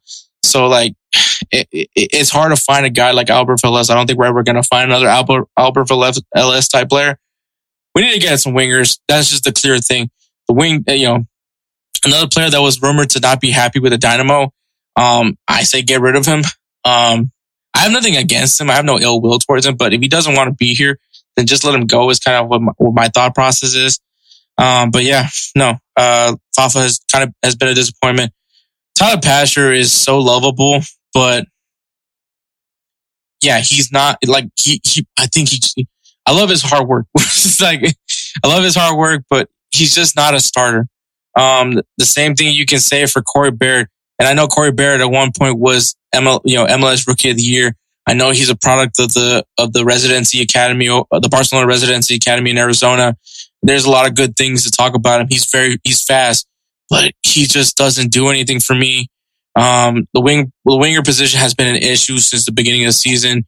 Obviously, every once in a while, we've seen Griffin Dorsey up front as well at that winger spot. And I mean, I'm just tired of saying I like I like the guy's hard work. Like I like the effort he put. I like the guy's effort. That's what I usually say a lot when I watch Dynamo games. I'm done saying that. And then up front. And this one kind of annoys me because I see the quality in him. I know what he can do. He is a traditional number nine, and that's Sebastian Ferreira. He's good. Like he's honestly good. Like he is so good that it's unfair that we can't get him the ball. Like the reason why he gets out of position is because there's no point of, of him being in position because he's not going to get service. The wingers are not of any quality to give, give him good service. Like it's crazy to think that he went in to Uruguay where he was getting great service in the Uruguayan league to now coming here in the MLS playing for the Dynamo and, and getting like li- little to no service from his wingers. Um, most of most of the things that he has to like score off of is kind of you see the goals that he does and you know that the quality is there. That's all I gotta say for that. Um, people that are hating on, on Sebastian Ferreira saying that he's a bust, I think you want to hold up on that when he has quality around him, when he can get quality passes, when he gets a quality play from somebody, and we can see the type of player because we see we I, from the goals that I've seen, the seven goals that Sebastian Ferreira has scored, I see that there's a quality number nine there. It's just the fact that it's like um, it's like when you buy like a state of the art PC. I'm not a game. I'm not a PC gamer in any shape or form. But let's say you you bought this like state of the art like three thousand dollar PC, you know, gamer PC, but your internet sucks. That's literally what right now Sebastian Ferreira. I'm not saying he's worth, you know, he's not a three thousand dollar PC. Uh, you know, comp, I don't know what it's called. The the hard drive. The no no no not. Anyways, okay, I, I'm. It's okay. It's like, it's like you know, it's like you you you get the you try to race with a Ford Mustang, but you you get like the base model, so it's like the the, the low the low six cylinder engine. It's like yeah, it, it's a Mustang, but there's no power in it. Um, so it's like basically useless. That's not really a good example, is it? Uh, uh, yeah, no, I'll just go with that one. I'll just go with that one. So yeah, like you have this Mustang that you expect to be good, but you put a crappy motor in it, so it's not going to run. It, it, it, looks nice, but it's not going to run very well because you're not going to win races with it. So, so that's like the issue right now is like, I don't think you can really pass judgment on Sebastian Ferrer until you see him with quality playmakers. Not, and not even quality playmakers, just with a playmaker. Just give him a playmaker and we'll see what he can do before we start judging him and saying that he's not it. Honestly, when I look at this Dynamo roster, most of these guys can go. That's just point blank. That's even, you know, to Tim Parker. I think the players that I would keep from the Dynamo this season, Thor, because I love Thor. Great name.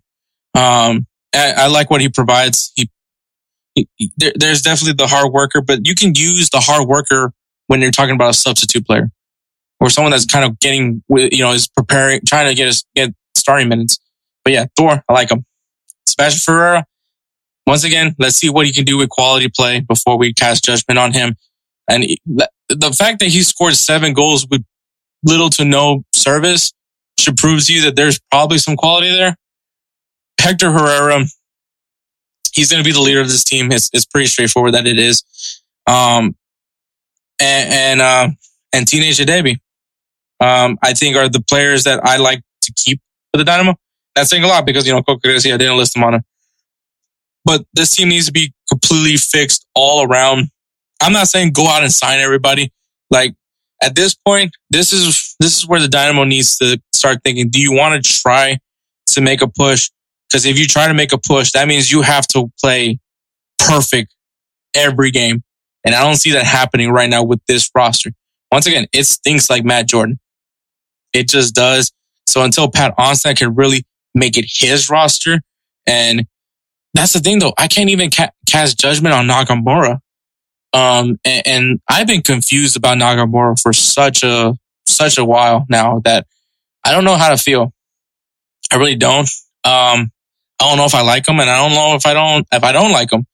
Um, because I was such a Tab Ramos guy. I wanted Tab Ramos to manage this team. I wanted, cause I thought he was the right guy for the, for this team. Um, but the roster sucks. The roster is still the same. Like it's basically the same roster. And, uh, and it's because Matt Jordan was still here and Matt, you know, you didn't, I feel like Tab Ramos just didn't get a real fair shot with the Dynamo. And that's because, you know, Matt Jordan sucks. Um, I probably hate Matt Jordan more than I hate anybody that comes from Houston, from Houston sports. And that's, that's, that's very telling because Bill O'Brien happened in Houston, but, um, and Mike Fiers, Mike Fiers also happened in Houston. But yeah, Matt Jordan ruined the Dynamo. The Dynamo was a club that was consistent for so many years. And that's literally what Matt Jordan did to it.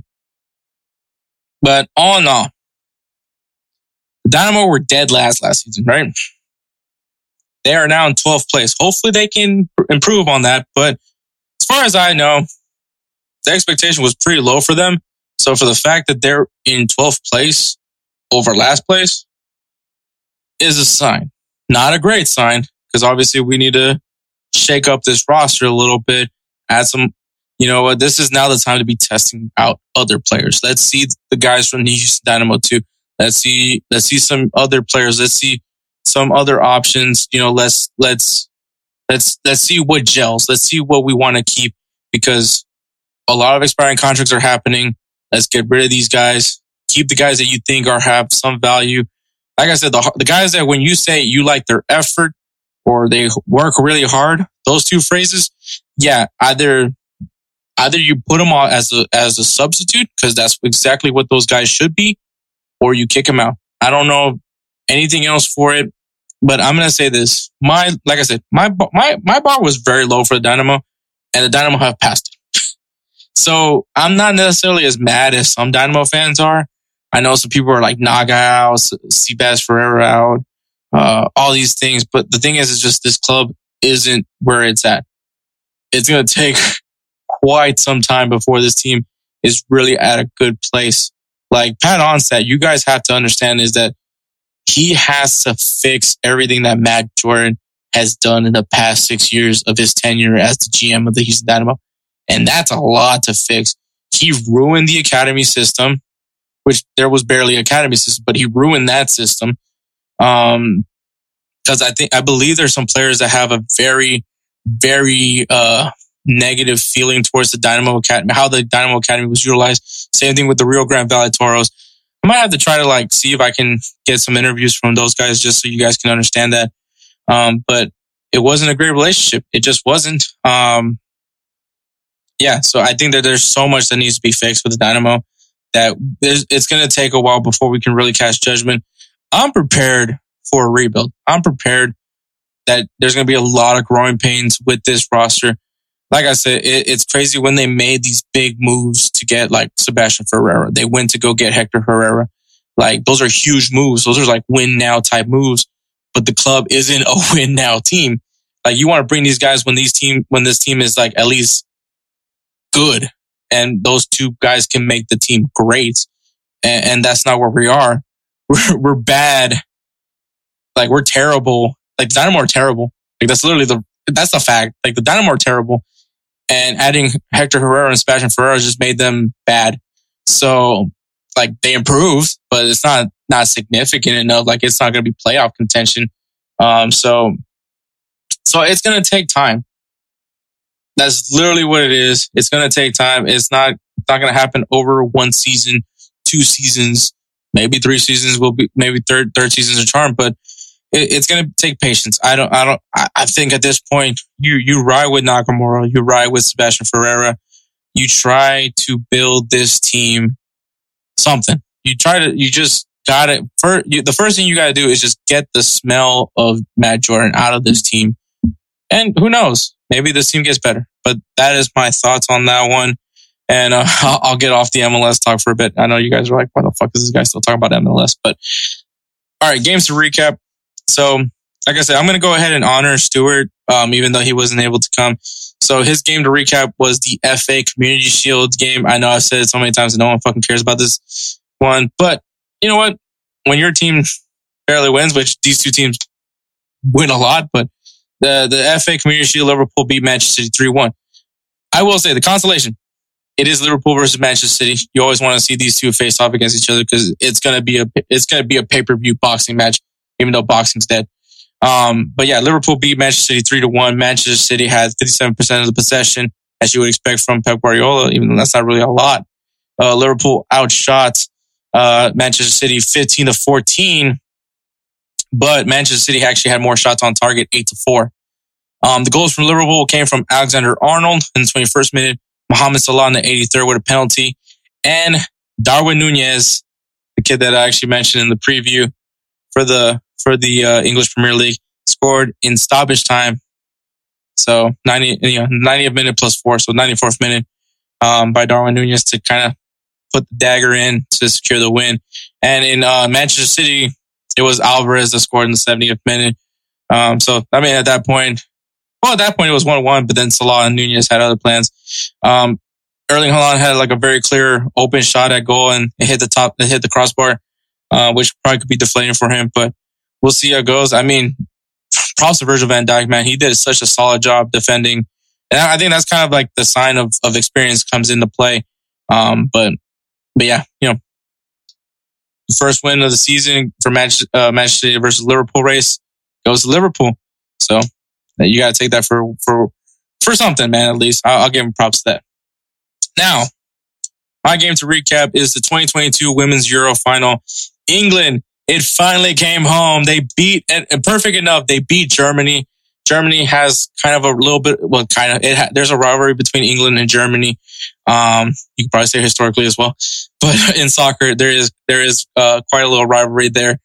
Um, but what a final, uh, props to the women's Euro. I think has been, a, has just been, was, was a great tournament. If you guys didn't watch it, you guys missed out on some great, great plays. Um, but yeah, the women's Euro. England, they brought it home. England had 52% of the possession. Germany outshot England 16 to 13, but uh, England outshot them on shots on target, eight to four. And the winner was from Chloe Kelly in the 110th minute. It went to extra time. She said, no, we're not going to penalties. We're not going to have that drama. She scores it. Um, it was a little tapper, but you know what? It was a, a significant tapper. And she has a very, she had a very Chastain-esque celebration. So you gotta love to see that. Um, but what a, what a performance from England. It, it's coming home. Um, you love the energy from the England fans. It was such a great final. Like I said, if you didn't watch it, you missed out on a great tournament. What a way to conclude the 2022 Women's Euro. Uh, really excited. You know, a lot of, you know, and, and then obviously congrats to, um, let me do this right. Uh, women's soccer. international soccer tournaments. Um, because there was this was the summer for women's soccer.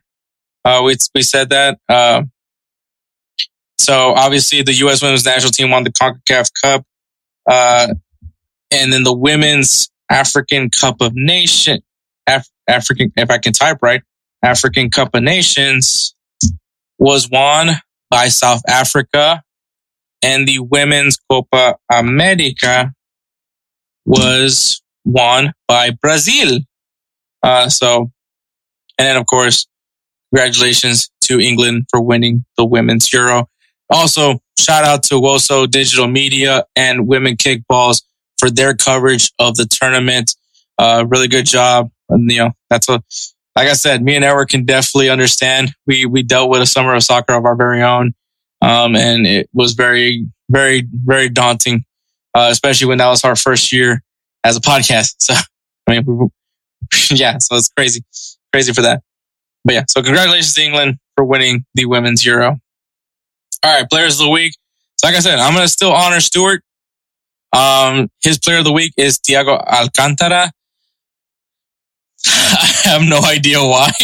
Um, I mean, that's what we picked. That I, I, was hoping that he could probably explain why he picked uh, Thiago Alcantara. I mean, he's a very consistent player. He's obviously going to be involved with a lot of the playmaking for for Liverpool. I think he just picked a Liverpool just pick a Liverpool player. but uh, yeah, that's that's honestly I don't know what he did in that in the in the FA Cup final, the the FA Cup and the FA Community Shield final, but um, yeah, Stewart's pick is Thiago Alcantara. Uh, maybe he explained it when we posted on social media, the, our players of the week. All right. Edwards player of the week is Gabby Jesus, Gabriel Jesus. He scores a hat trick in Arsenal's 6 nothing win against Sevilla. So, I mean, Gabby Jesus continues this form in these friendlies for Arsenal. Hopefully that's a good sign for the English Premier League season for Arsenal. And my player of the week, look, man, we've been trolling this guy for quite some time. Ever since he came to Miami, we called, we said that he wasn't sexy. Um, and all those things. And, and he, it finally paid off. It, that tough, the tough love. we've been, we've been, we've been saying he's the reason why Messi's never got a World Cup and all those things. But yeah, Gonzalo Higuain, he scored a hat trick in Inter Miami's 4-4 draw against FC Cincinnati. So there you go, buddy. You did it. You're, you're in, you're in players of the week. I know you were fighting really hard for, to get our approval, but now you did it. You did it, buddy. But yeah, so congratulations to Thiago, Gabby Jesus, and Gonzalo Higuain for being our players of the week. All right, man, some games to look forward to this coming weekend. MLS, Columbus Crew, NYCFC, and Real Salt Lake versus LAFC. We'll see if some things are some. Let's see what this second this this push for the final this the the the final the push for the FA the F, Jesus Christ the push for the MLS Cup has in store. Liga MX, we're actually, I think, kind of, kind of almost at that half. We're actually at the halfway point for Liga MX. We might do a little touch up on Liga MX as well for next episode. But uh, we have Pachuca taking on Tigres and Toluca versus Tijuana uh, for our games for Liga MX. In Ligue 1, we have Olympique Lyon taking on Ajaccio and Olympique Marseille taking on Stade Reims. I call these two teams out. Let's see what they do on opening weekend for Ligue 1. In the Bundesliga, we have Eintracht Frankfurt taking on Bayern Munich. Let's see what Sadio Mane does in his debut in the Bundesliga. And Borussia Dortmund versus Bayer Leverkusen. What are we going to see from Borussia Dortmund? Can Bayer Leverkusen continue to strike terror here in Bundesliga? We'll see. In the English Premier League, we have Everton taking on Chelsea. Frank Lampard with his underperforming Everton team, taking on Tuchel with his kind of underperforming Chelsea team. We'll see what happens in the English Premier League. Obviously, the friendlies are done. Both things, but these two have both in common is they both lost to Arsenal in friendlies. So we got that going. They got that going for themselves. But who will start off strong in this season? Which blue will have the better start of the season? And West Ham United taking on Manchester City. Obviously, last season West Ham United was the the darlings of the English Premier League for a little bit, and then they fell off.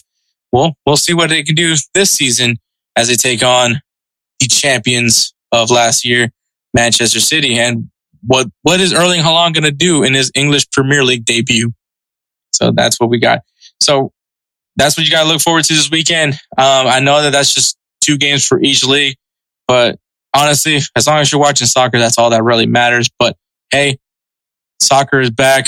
Uh, a little early, a little early as we expected, but hey, it's here. So let's get ready for it. So I'm going to take one more break and then we'll go ahead and wrap up this show. Hey, it's Hector. Yo, this is Edward. And, we, are Insert Name FC. Listen to us discuss news, recaps, and preview games from across the world of soccer. Catch us on unhingedsn.com on Fridays at 12 p.m. Eastern Time. We will see you there. And we're back. All right, guys. So no 303 down, obviously, because it would just be weird me listing everybody else's 303 downs. And so, so next week we will do a 303 down. Obviously, we previewed Ligue 1 Bundesliga and English Premier League. So our 303 down will now be the jerseys starting with Ligue 1. So now you know. But that is episode 97. We want to give a shout out to the Belly Up Podcast Network. Check out their website, www.bellyupsports.com. Jesus Christ. Let me start, do that again. www.bellyupsports.com. Also follow them on Twitter at BellyUpMedia and at BellyUpSports. The internet sports bar, man. They are growing. There's some things happening over there Belly Up. As a matter of fact, they are also doing a run your pool, uh, survivor challenge, uh, going on over there with the NFL. So if you guys, uh, feel like you have the aptitude in NFL knowledge, well, go ahead and, uh, test yourself out over there.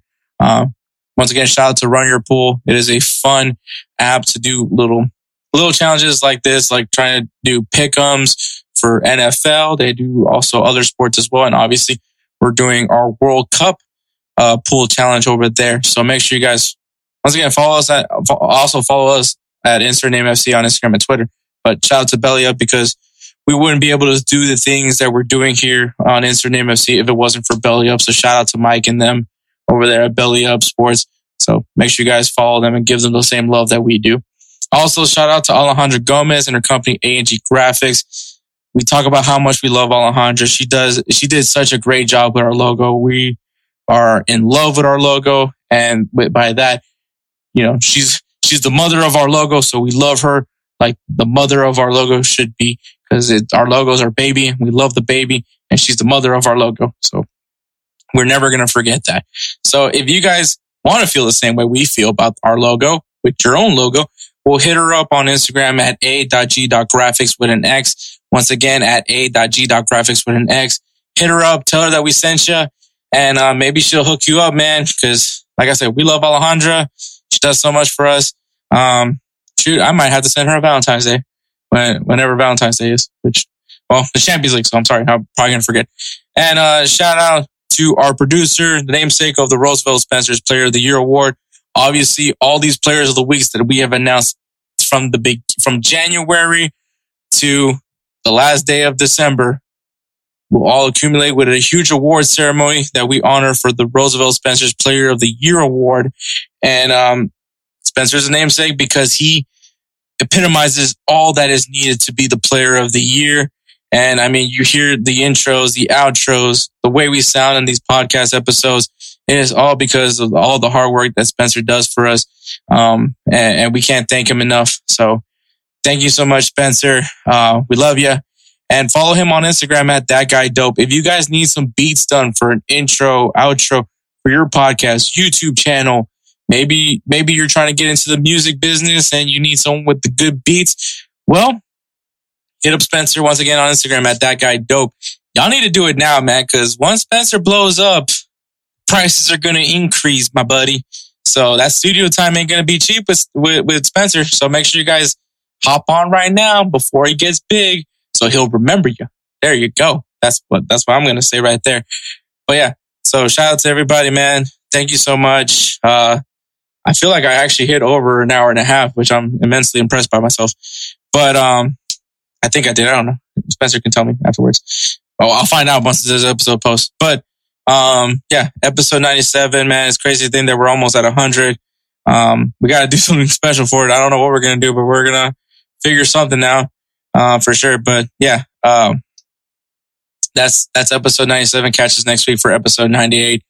Take care, guys, and uh, have a great weekend.